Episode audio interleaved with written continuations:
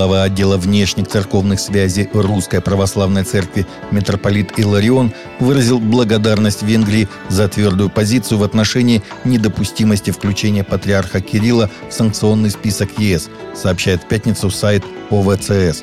Накануне митрополит Иларион встретился с вице-премьером Венгрии Жольтом Шемьеном. В ходе беседы представитель эр пэ цэ также подчеркнул, что в эпоху политического кризиса голос церкви не должен искусственно замалчиваться, говорится в сообщении. В ходе визита в Венгрию митрополит Иларион посетил Успенский кафедральный собор Будапешта, где ознакомился с ходом ремонтно-реставрационных работ, проводимых при поддержке венгерского государства. В ответ на открытое обращение Союза христианских церквей Украины «Слово жизни» к лидерам и служителям российского «Слова жизни» в связи с военной операцией Российской Федерации в Украине и позицией церкви, начальствующий епископ РосХВЕ Сергей Ряховский заявил, что заявление единоверцев с Украины сделано в духе распространяемой в мире русофобии.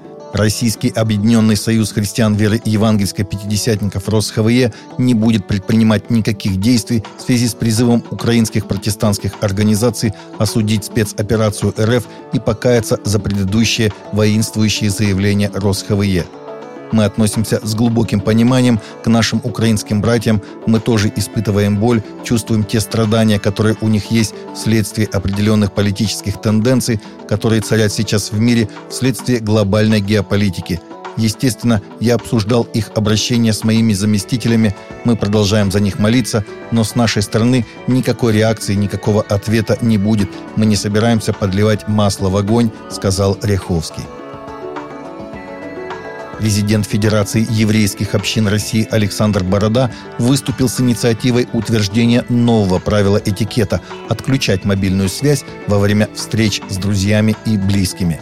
Поводом для инициативы стал праздник дарования Торы, который начнут отмечать в субботу. Все это время иудеям предписано обходиться без мобильной связи.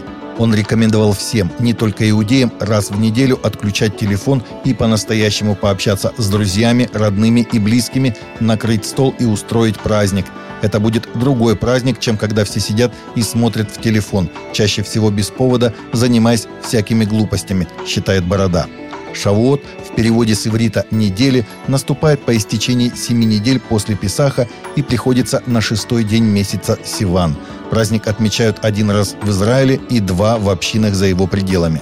Согласно вероучению, в этот день Бог дал людям десять заповедей, записанных Моисеем на скрижалях, а также другие законы Торы. Ассирийская церковь Святого Савы в Тель-Тамре, провинция Хасака, на северо-востоке Сирии, серьезно пострадала в ходе артиллерийского обстрела. Ранее, в две тысячи пятнадцатом году, храм уже становился мишенью исламских экстремистов. В нынешнем ущербе, по информации Asia News, виновны турецкие вооруженные силы. Тель-Тамр – ассирийское христианское селение, расположенное в регионе, населенном преимущественно курдами. На протяжении последних лет Турция неоднократно проводила на территории сирийского Курдистана, а также Ирака военные операции, жертвами которых часто становились местные христиане. Хотя Турция заявляет, что ее удары нацелены на отряды рабочей партии Курдистана, сиро-яковитский архиепископ Джазиры Ефрата Мар Амаврики Амсих считает цель Анкары изгнать христианское население из региона. Количество христиан в области снизилось за последние годы с двенадцати тысяч человек до одной тысячи. второго июня был обнародован декрет госсекретаря Ватикана кардинала Пьетро Паролина, касающийся правил по сдерживанию распространения ковид девятнадцать, сообщает Vatican News. В документе отмечается, что в связи с улучшением санитарно-эпидемиологической обстановки доступ в департаменты, учреждения и офисы Римской курии и связанные с ней институты возможен без предъявления сертификата о вакцинации, о перенесенной болезни или об отрицательном тесте на ковид девятнадцать. Однако усиленный грин-пасс, удостоверяющий прохождение обязательной вакцинации или выздоровления от ковид девятнадцать, продолжает быть обязательным для папской швейцарской гвардии. В Индии только в прошлом месяце тридцать христиан были заключены в тюрьму по обвинению в принудительном обращении, и это в одном штате. в том числе двадцать за одну неделю, согласно отчетам международных христианских организаций. Местные церкви опасаются, что их могут обвинить даже за небольшие групповые молитвы.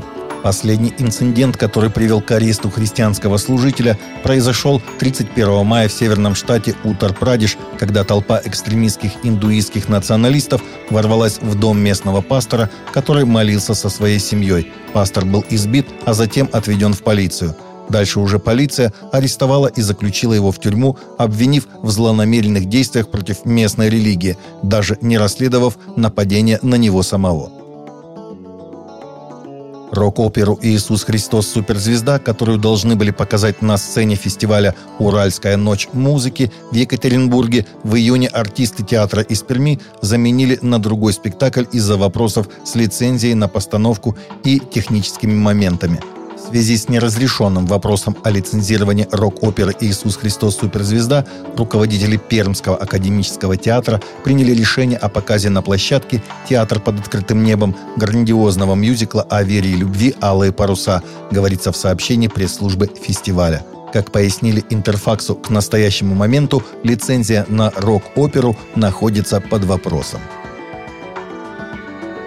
Таковы наши новости на сегодня. Новости взяты из открытых источников. Всегда молитесь о полученной информации и молитесь о мире.